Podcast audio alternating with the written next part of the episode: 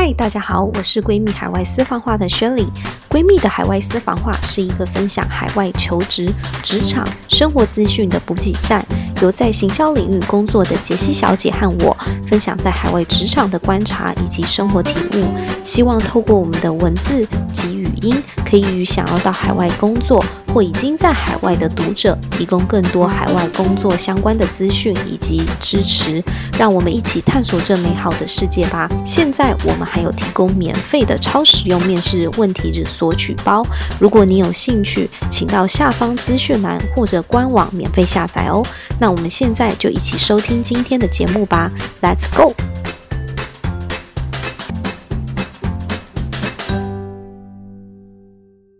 Hello，各位闺蜜海外私房话的朋友，大家好，我是轩里。嗯、呃，我觉得有时候人的盲点呢，就是你习惯将自己的缺点看成缺点，然后自己的限制看成限制。我不知道你是不是也跟我以前一样，就是把自己的限制当作是个人的一个借口。我想很多在海外工作的朋友，常在找工作啊，或是求学的过程当中，会拿外国人这个身份当作是自我的一个限制。譬如说呢，你可能会觉得我不是本地人，我不了解本地市场，或者是说这里的文化习惯跟我不一样，我觉得我很难打入当地的社会。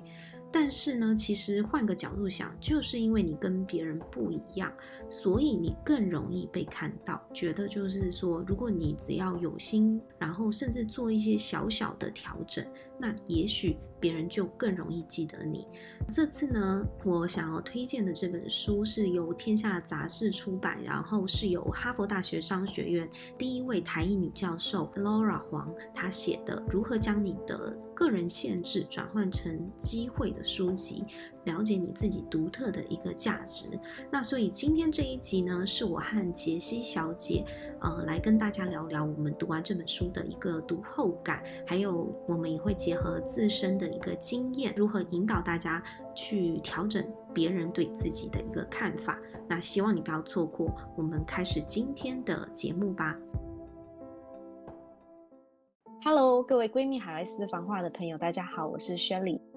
Hello，大家好，好久不见，我是杰西小姐。这次呢，我们也是跟天下杂志有做一个合作，第二本书的一个导读。那这本书呢，其实才刚上市，如果我没有记错的话，应该就是一月八号。然后叫做隐性优势，然后英文呢就是叫做 Turning Adversity into Advantage。那我觉得这本书蛮特别，就是光是听到这个名字，我觉得。第一开始就会很吸引到我，但我想先跟 Jessie 聊聊，就是说你自己觉得，你看到这个书名《隐性优势》，你想到的是什么样的一个概念？诶，其实像我看到这本书《隐性优势》的时候，我其实第一印象、第一个感觉就是，应该是说，呃，每一个人你都会有很多不同面嘛，但是你通常呈现在你的外面外在那一部分，不一定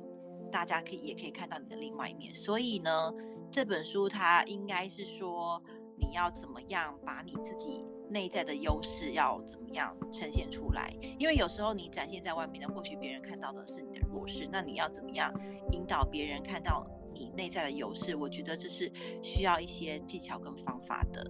所以我其实还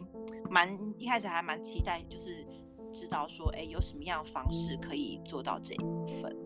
我其实也是欸，就是我看到这个书名的时候，其实它在副标上面，它是写说，就是说有时候我们人的一个弱点啊，其实也可以变成一个独特的资产。重点就是说，你怎么样去看待你跟别人不一样的部分，然后想办法把大家平常可能对你的一些刻板印象，把它扭转成变成你的一个独特的价值。那其实因为这本书它本身是是由哈佛大学商学院它第一位的台裔女教授叫。叫 Laura 黄，他去写的这一本书，他本身就是一个算是在美国发展的少数民族嘛，所以我觉得在他这本书里面，他分享了很多关于，比如说在种族方面，还有性别方面。的一些隐性优势。如果以看这本书而言呢、我觉得最大的一个启示给我就是说，你怎么样在一堆限制里面去找到你自己的隐性优势？应该说，你要去引导别人去了解你的一个比较独特的一个价值，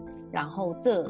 我觉得这一套方法，其实在他这本书里面，他其实有分了四个部分。第一个是呢，提升价值，再来就是要怎么样去制造喜悦，引导定见，还有做有效的努力。然后这个部分呢，我们在后面呢会呃分别说明它的细节。是的，因为光看这四个方向，其实。可能不是很清楚它里面代表的含义，所以希望接下来的一个说明可以帮助大家去了解为什么这四个算是比较独特的思考方式可以帮助你去发挥你的隐性优势。最后呢，这本书我们也会有一个抽书的活动，所以记得听到最后面。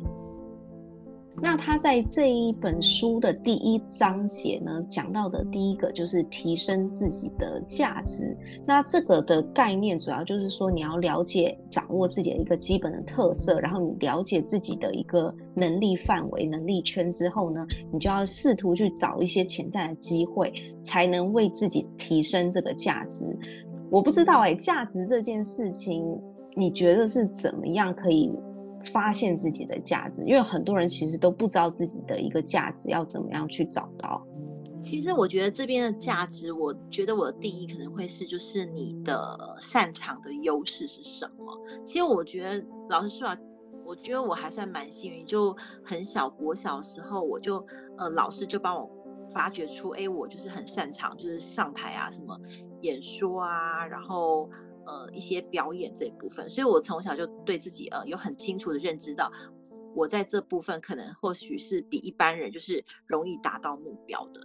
但是其实也不是每一个人一定都是这样。那像雪莉，你是怎么样？我自己觉得可能在小时候我没有特别觉得我哪些方面比较杰出，但是我觉得到后来呢，我觉得找到价值的第一个方式，可能就是要不断去探索。就不断去尝试你你能做的事情。那如果你今天发现说你在做某一些事情的时候，你会非常的投入或者是很开心，那我觉得这才有办法呃演变出后面提升的价值。因为当你很专注的时候，你一定能够就是带给别人一些影响。那我自己的想法就是说，对我而言，可能小时候我不觉得我是一个可以连接不同人的人。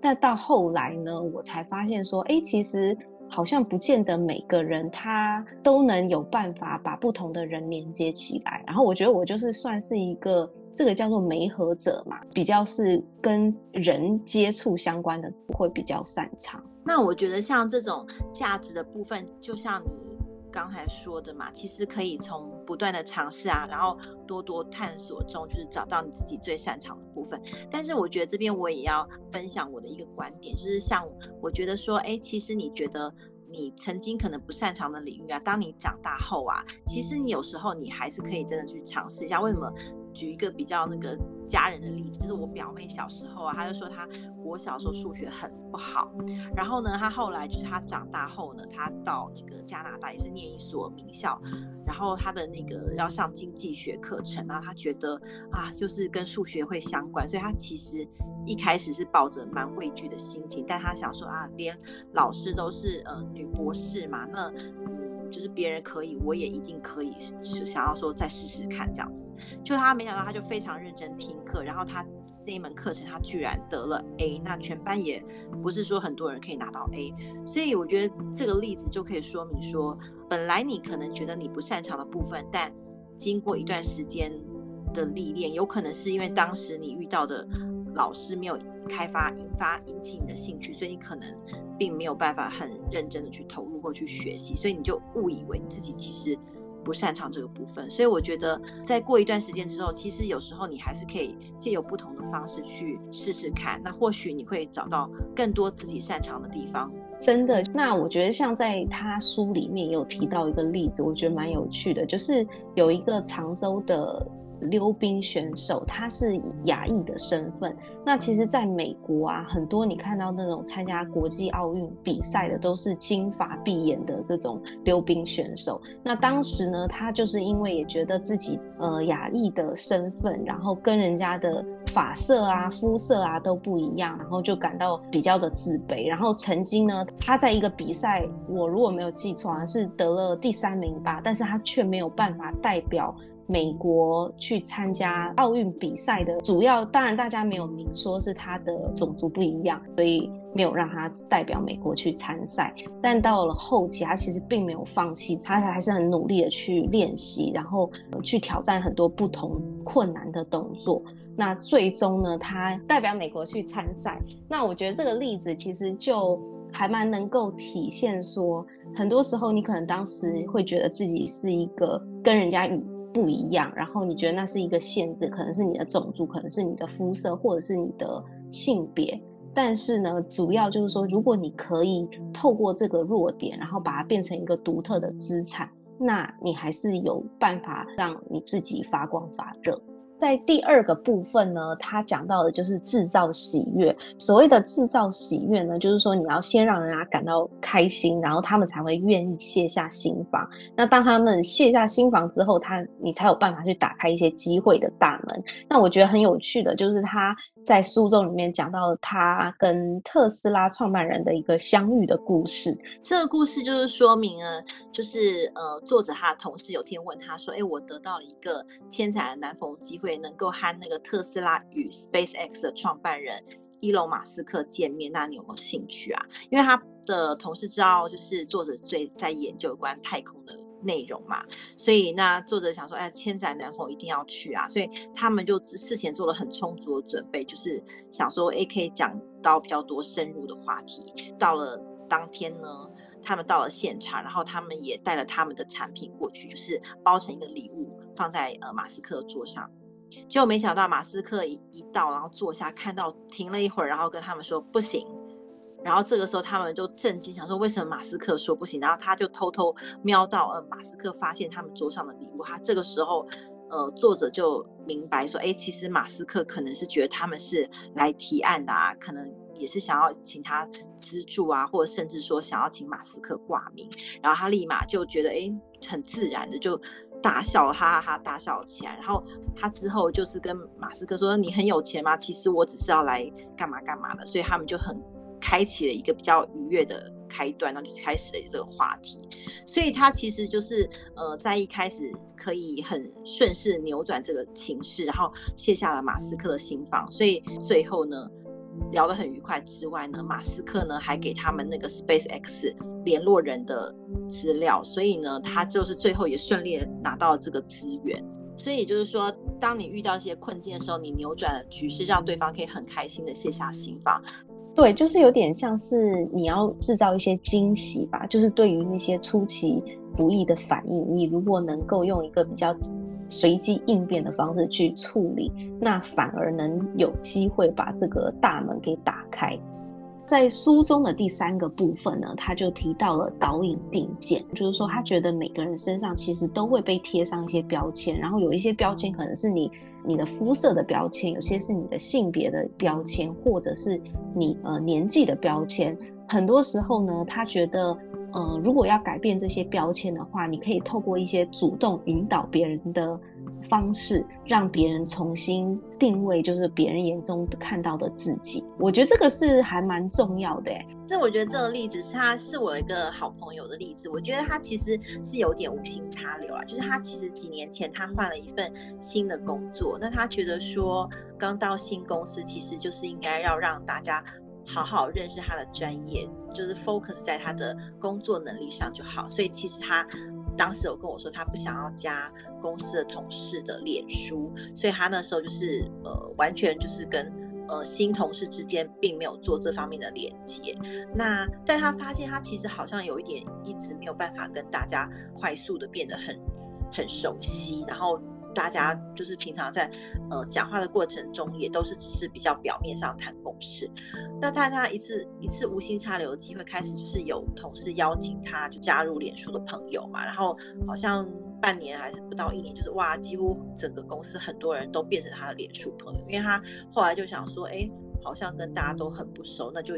也不好意思不加，那就加了。加了，就是他平常在公司呈现的形象，可能是就是比较专业啊，然后比较冷静啊，然后比较话不多的形象，所以大家其实不是太会跟他聊一些有的没的。那没想到加了脸书之后，竟然让大家觉得好像看到他的另一面，发现他其实是一个很幽默的人啊，然后多才多艺。常常有时候在可能就是闲暇之余啊，大家会跟他聊到他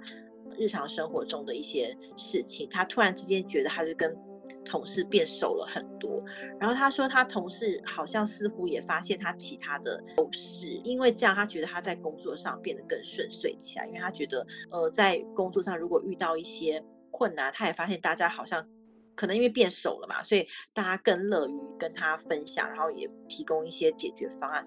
整个故事好像就是其实是一个无心插柳的一个非常好的结果。嗯，透过朋友这个故事，我觉得适时的展现你不同的一面，然后引导别人看到你的优点、你的优势、你的其他的能力，我觉得是很重要的。我现在就是想到，其实在这本书里面呢，他有提到一个故事，就是说作者本身他的一个西班牙朋友，然后他决定到德国，然后当时呢，他其实从最早开始好像只是一个部记员，然后一直做到最后变成 LV 的高层。那其实大家看起来这个这条路感觉是很顺遂的，但是其实他是从。西班牙跑到德国，然后当时连德语都不会说，然后他就是一个非常勇于冒险，然后乐意去学习，然后才慢慢让他最早的这个部记员，然后做到接待，然后后来呢，就是他因为又想要完成他做精品业的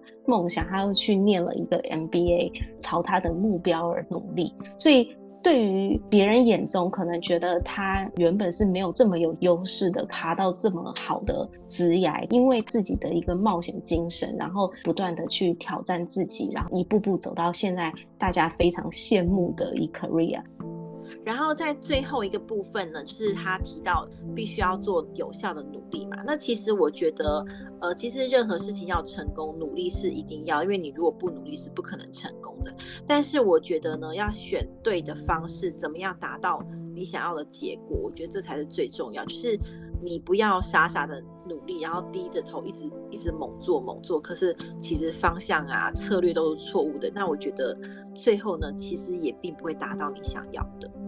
对，而且我觉得在这么现实的社会当中，很多人就是觉得说我没有功劳也有苦劳。但我觉得在现在这种比较竞争的环境里面，其实你要更有策略的思考，你怎么样透过这样子，你可以达成自己的目标，然后用这样子的一个思路去决定你要怎么做。我举个例子好了，就是说像我之前可能在学一些新的。东西的时候，我会去上课嘛。那通常课程里面来讲，它就是会有一个比较架构性的一课程。那以前的我呢，我可能就是从第一个开始学，然后一直到最后面。但我后来就发现说，有时候你这样按部就班把它它全部听完，不见得呃能把你所有想要学的东西都学会。就譬如说，你今天可能要学剪辑好了，有一些特效，因为剪辑来讲就有很多不同的特效，你可以学嘛。其实就可以先从你自己最感兴趣，你现在比如说你在做影片剪辑的时候，你最需要的技能，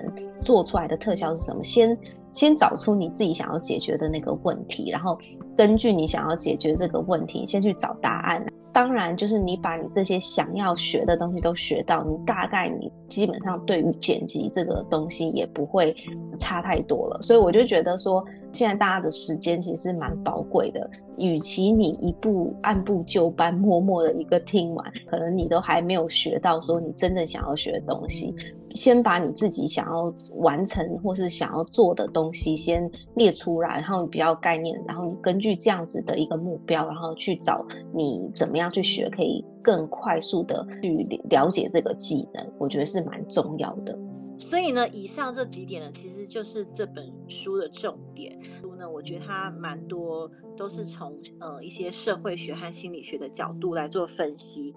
我觉得我还蛮喜欢这本书一点是，呃，因为。这个作者他本身就是他是教创业相关的教授嘛，所以他呃都会有很多创业者啊，他们来提案。那我觉得蛮多例子是还蛮有趣，像其中就有一个是说会可以帮那个鸡戴隐形眼镜，因为鸡他们其实很喜欢打架，因为他们会争地盘啊，然后排队的一些问题等等，所以只要让那个鸡的眼睛视力模糊的话，他们就不会去做斗争这个动作。所以我觉得它本身就可以提供告诉你一些还蛮多蛮有趣的例子，会让你大开眼界。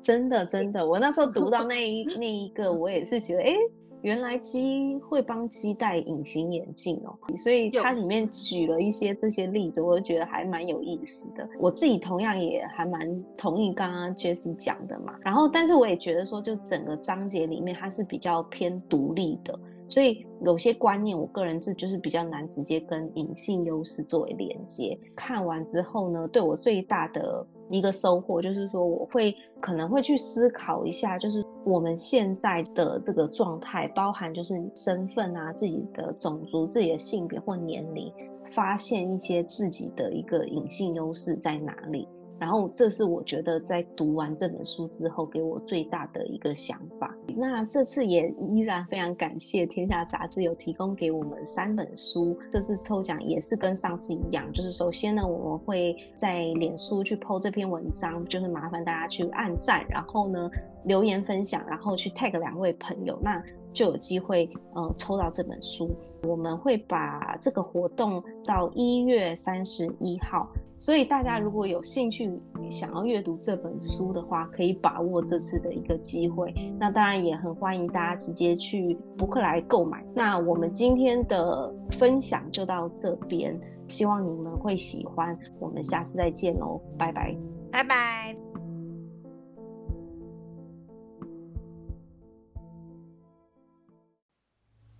喜欢今天的语音吗？如果你有任何的想法或有想要听的主题，欢迎到下方留言给我们哦。我们下次再见。